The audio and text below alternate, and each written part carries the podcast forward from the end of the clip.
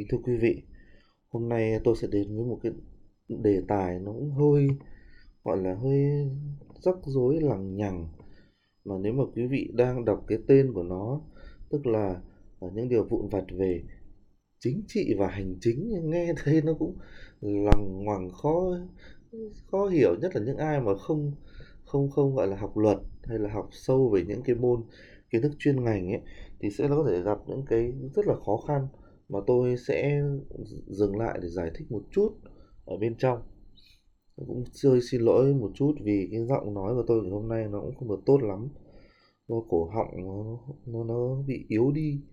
Nó bị đau họng không phải vì covid đâu mà là vì à, nằm điều hòa nhiều quá. Mấy hôm nay trời nó nóng mà.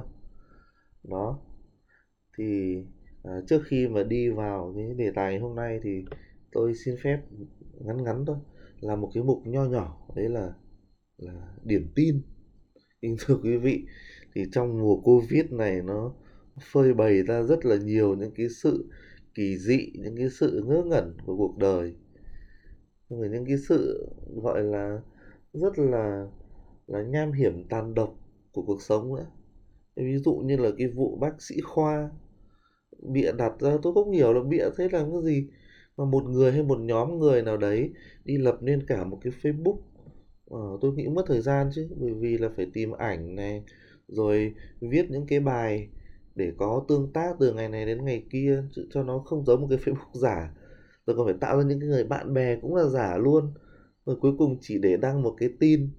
Mà tôi nghĩ chắc chắn cái tin đấy cái người đăng cũng biết là rồi sẽ có ngày nó bị vạch trần thôi thế mà cuối cùng nó đi làm những cái việc nó ngớ ngẩn như thế đúng không ạ?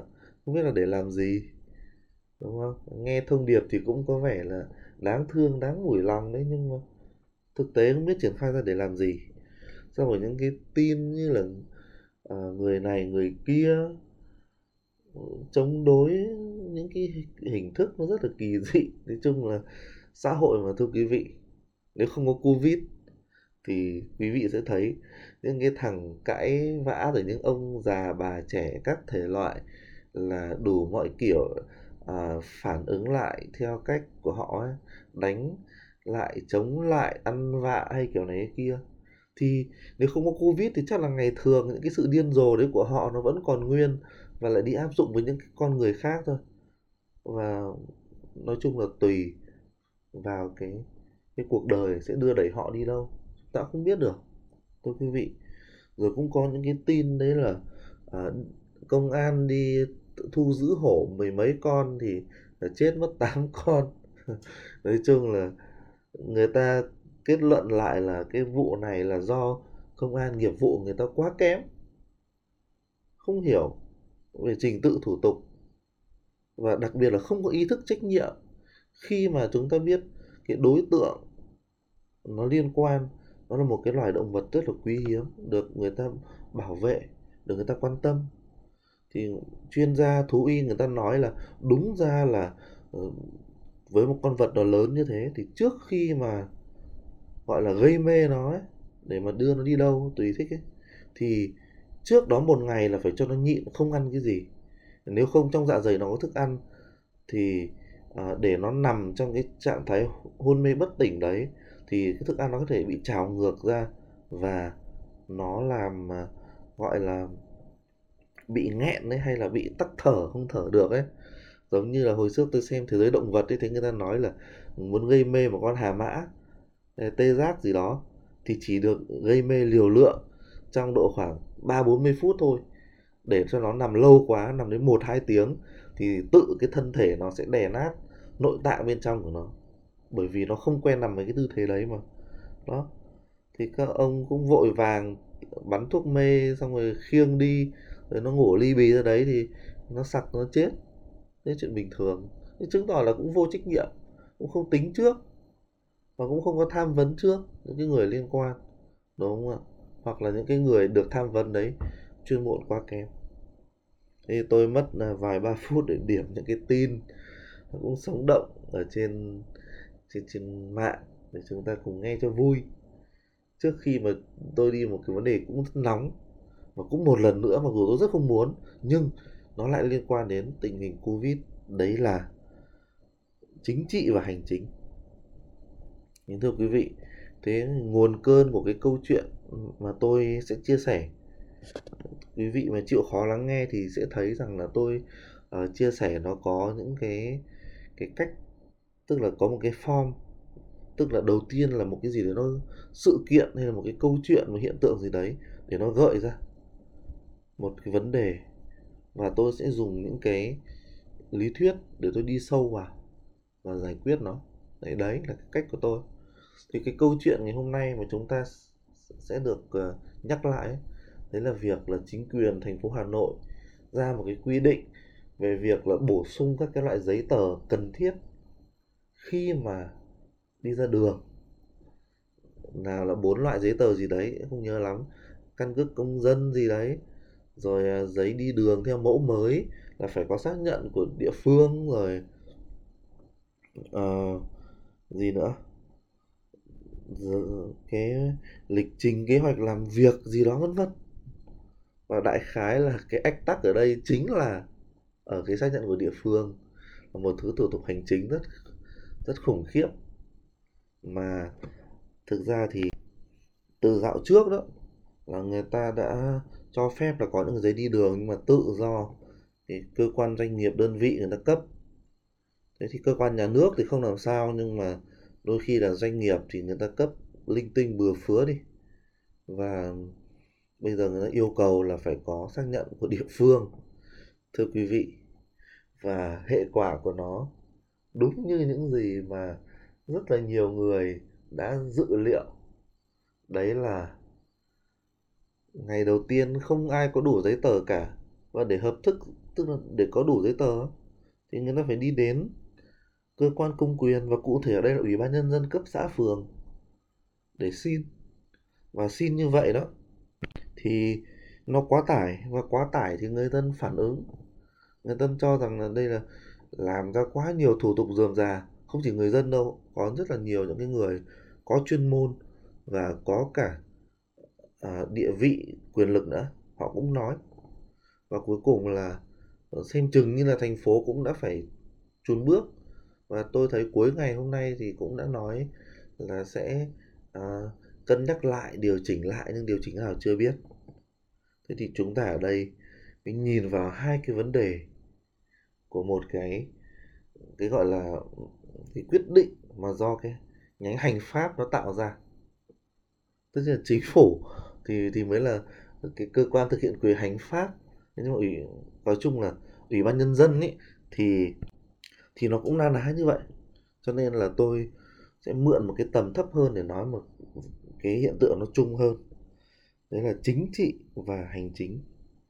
Kính thưa quý vị, thực ra thì cái công việc của các cơ quan mang tính chất hành pháp, tức là bên cạnh cơ quan quyết nghị ra luật và tạo ra những cái đường hướng chính cho sự phát triển đất nước, hay người ta hay gọi là cơ quan quyền lực, thì có những cơ quan mang tính chất hành chính.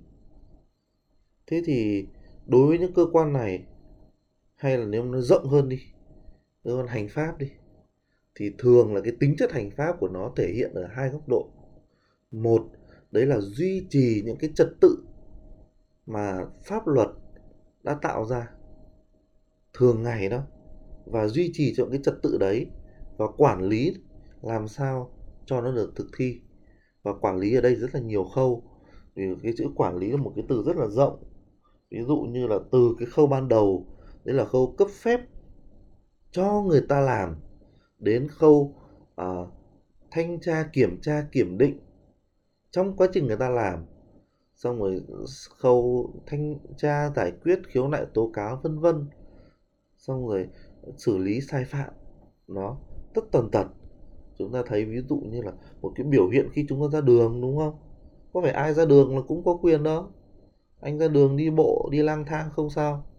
Thế nhưng mà ra đường mà đi trên à, xe máy mà phân khối cao một chút là phải có giấy phép rồi đúng không ạ?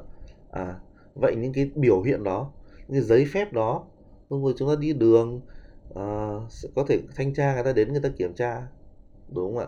Mình chẳng làm gì sai không có dấu hiệu gì nhưng người ta có quyền thanh tra. Còn nếu mà mình sai bị lỗi uh, gọi là bị phát hiện từ xa hoặc là bị bắt quả tang thì người, cảnh sát giao thông người ta cũng có quyền dừng lại rồi xử lý vi phạm hành chính vân vân. Thì tất tần tật những cái cái quá trình nó xoay xung quanh cái việc là mình làm sao để mình đi ra đường. Thì người ta kiểm soát rất là chặt bằng những cái quy trình quản lý hành chính từ khâu đầu vào. Và cái hành chính đó nó cứ lặp đi lặp lại và nó giống nhau ở khắp mọi nơi trong cùng một nền pháp luật thế cho nên cái tính chất của hành chính công việc hành chính ví dụ như chúng ta đến một cơ quan chúng ta xin công chứng giấy tờ chẳng hạn cái đấy người ta gọi là dịch vụ công. Hay là chúng ta à, đi xin cấp phép cho một dự án nhiều mảng lắm các anh chị về đầu tư về tức là về tiền tiếp các thứ hình thức đầu tư rồi các thứ. Rồi về xây dựng cũng có rồi về phòng cháy chữa cháy rồi về an toàn lao động, thực phẩm các thứ rất là nhiều, gọi là bộ ngành, cơ quan, các cái lĩnh vực khác nhau, họ xông vào, họ kiểm soát rồi họ làm điều đó. Thế nhưng mà đấy là người ta gọi là trật tự hành chính. Người ta làm đúng theo quy định đã được đặt ra, giống nhau với tất cả mọi người. Ví dụ đăng ký doanh nghiệp, nhìn đúng hồ sơ, đầy đủ giấy tờ, thì phải cấp phép cho người ta. Đó, vân vân thế thì đấy là cái mà người ta gọi là hành chính. Và hành chính, người ta thấy rằng là nó có một cái tính cố hữu, đó là cái tính ổn định. Các anh chị cứ hình dung là nếu như chúng ta thay đổi một cái quy định về mặt trật tự hành chính thì nó sẽ kéo theo bao nhiêu thứ phức tạp? Biểu mẫu giấy tờ thôi, bổ sung thêm một loại giấy tờ thôi, đúng không ạ? Nó rất là lòng ngoằng, nên người ta cần cái sự ổn định và cứ đúng theo thủ tục hành chính thì làm. Và người dân đôi khi coi thủ tục hành chính như một thứ dịch vụ mà nhà nước cấp. Cho nên tiếng Anh đôi khi người ta dùng những cái từ service dành cho cái này. Cũng được, không không không làm sao cả. Thủ tục giấy tờ, xin cấp phép, xin cấp giấy gì đấy, cũng chẳng làm sao. Vì nó cứ đúng quy định mà làm, đủ điều kiện, đủ, gọi là um, những cái yêu cầu về đầu vào là người ta làm. Thế nhưng hành chính thì nó như vậy còn hành pháp nó sẽ còn một khía cạnh nữa đấy là khía cạnh chính trị. Tức là ở cái sự bảo đảm hay là cái sự đưa ra cái đường lối cho cái trật tự hành chính đó nó được thực hiện. Và ví dụ như chúng ta thấy mỗi cái chính phủ mỗi cái chính quyền lên ở các nước thì nó đặt ra những cái đường lối rất là khác nhau. Và cái hay ở đây tức là bộ máy chính trị người ta có thể thay đổi đường lối thay đổi chủ trương thay đổi những cái quy tắc quy định. Nhưng hành chính tức là cái ở bên trên ấy, tức là cái chính trị nó có thể thay đổi thì tùy theo xu hướng thôi mà quý vị. Tùy theo gọi là cái thị hiếu của đám đông. Thế nhưng mà cái hành chính ở dưới thì nó luôn luôn ổn định và nó phải làm thật nhanh thật dứt khoát. Ví dụ như chúng ta thấy cái ông Donald Trump chẳng hạn ông ấy lên ông ấy làm tổng thống ông đưa đặt ra những cái sắc lệnh đủ mọi loại kỳ dị chẳng hạn như những cái sắc lệnh mà cấm người uh, hồi giáo nhập cư các kiểu gì đó. Nói chung nó thay đổi rất là nhiều và ở biên dưới bộ máy hành chính phải chạy theo người ta làm thế thì cái vấn đề đó là hành chính và hành pháp đôi khi là nó phải tách biệt nhau. Tôi xin lỗi phải đôi khi đâu mà nó luôn luôn cần phải tách biệt nhau. Hành à, tôi xin lỗi nhé chính trị và hành chính. Thì thu 11 phút rồi không muốn thu lại nên tôi xin lỗi để nói lại đấy là cái mảng chính trị và cái mảng hành chính nó phải có sự tách biệt nhau. Chính trị thì đường lối đặt ra tùy vào hoàn cảnh của đất nước rồi tùy vào cái, gọi là, ý nguyện, ý kiến của người dân bầu ra một chính quyền nào thì chính quyền đấy đi theo một cái đường lối mới. Còn hành chính thì không, hành chính nó phải ổn định. Ví dụ như là không thể là chúng ta đi công chứng giấy tờ mà thời ông thủ tướng này thì công chứng một kiểu, thời sau công chứng một kiểu rất là phức tạp. Nên nền hành chính ổn định là cái mấu chốt. Còn chính trị thì có thể thay đổi và chúng ta thấy rằng nhìn vào các nước trên thế giới thì nó thay đổi thường xuyên. Lúc thì thiên tả, lúc thì thiên hữu, vân vân và kéo theo những cái chính sách khác nó cũng như vậy. Đó. Thế nhưng ở Việt Nam thì có một cái hiện tượng nó rất là kỳ dị. Đấy là chính trị và hành chính nó gọi là gần như là nhập vào nhau. Thể hiện ở chỗ là một cái viên chức, một công chức hành chính.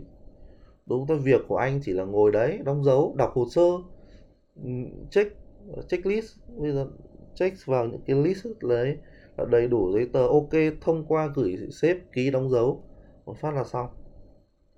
Thế nhưng mà họ lại muốn thăng tiến. Muốn thăng tiến thì lại phải, gọi là tìm cách tham mưu ra những cái mà nó hay ho hợp ý sếp. Đó. Cho nên là viên chức hành chính thì tìm mọi cách công chức hành chính ấy, tìm mọi cách để vươn lên thành công chức chính trị.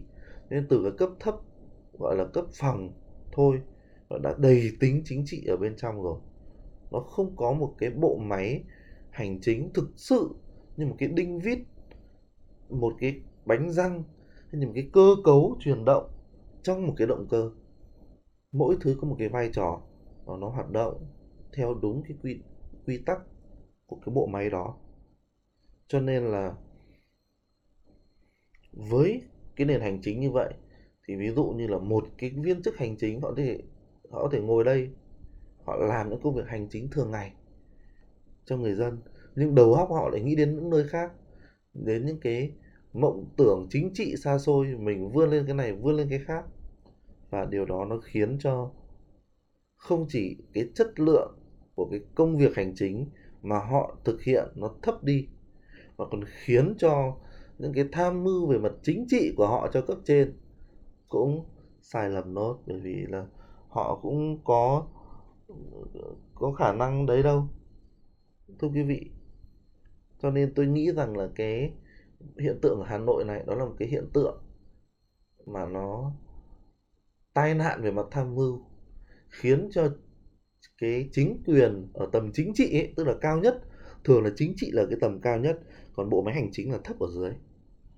Khiến cho cái chính quyền mà ở cái bộ máy chính trị đó là họ đưa ra những cái quyết sách mà thiếu cái sự đo lường trước cái phản ứng của người dân mà chỉ phục vụ cho cái gọi là thuận tiện hay là siết chặt về quản lý hành chính mà thôi. Và điều đó nó cũng gây áp lực cho cái đội ngũ quản lý hành chính hàng ngày. Đấy là cái đội ngũ mà họ trực ở các cái chốt đó. Thì cũng khổ cho họ chứ. Bây giờ phải, hồi trước chỉ cần dở một tờ giấy thôi, bây giờ phải dở bốn, năm lại giấy tờ. Xong rồi lúng túng không biết là giấy này thế kia, thế đấy kia được không? Rất là khổ đúng không ạ? Rất là phức tạp. Rồi những người này người khác có những lý do này lý do kia. Họ xử lý nó vất vả lắm. Thế cho nên là um, một cái quyết định hành một quyết định ừ, chính trị tai hại nó có thể gây hại cho cái nền hành chính. Và đôi khi là gây ra một cái tâm lý ì lại. Tức là đôi khi lệnh ban xuống rồi nhưng phải từ từ. Chờ đã đúng không ạ? Lỡ làm theo rồi, một, hai hôm nữa ông lại thay đổi thì chết, đúng không? Thì đó là một vài cái điều mà tôi tản mạn từ những cái hiện tượng mà mà mà chúng ta thấy ở Hà Nội vừa qua. Thì tất nhiên là trong cái lúc bối rối thì cũng khó mà có thể chu toàn mọi việc được, nhưng mà đấy là một biểu hiện để mình thấy thực tế là cần phải có một cái nền hành chính thế nào. Vậy là À, 15 phút của tôi, cộng với cả 4 đến 5 phút điểm tin là đã khiến cho cái tập này nó dài tới 20 phút rồi. Xin chào và chúc quý vị một tuần làm việc thật là tốt đẹp.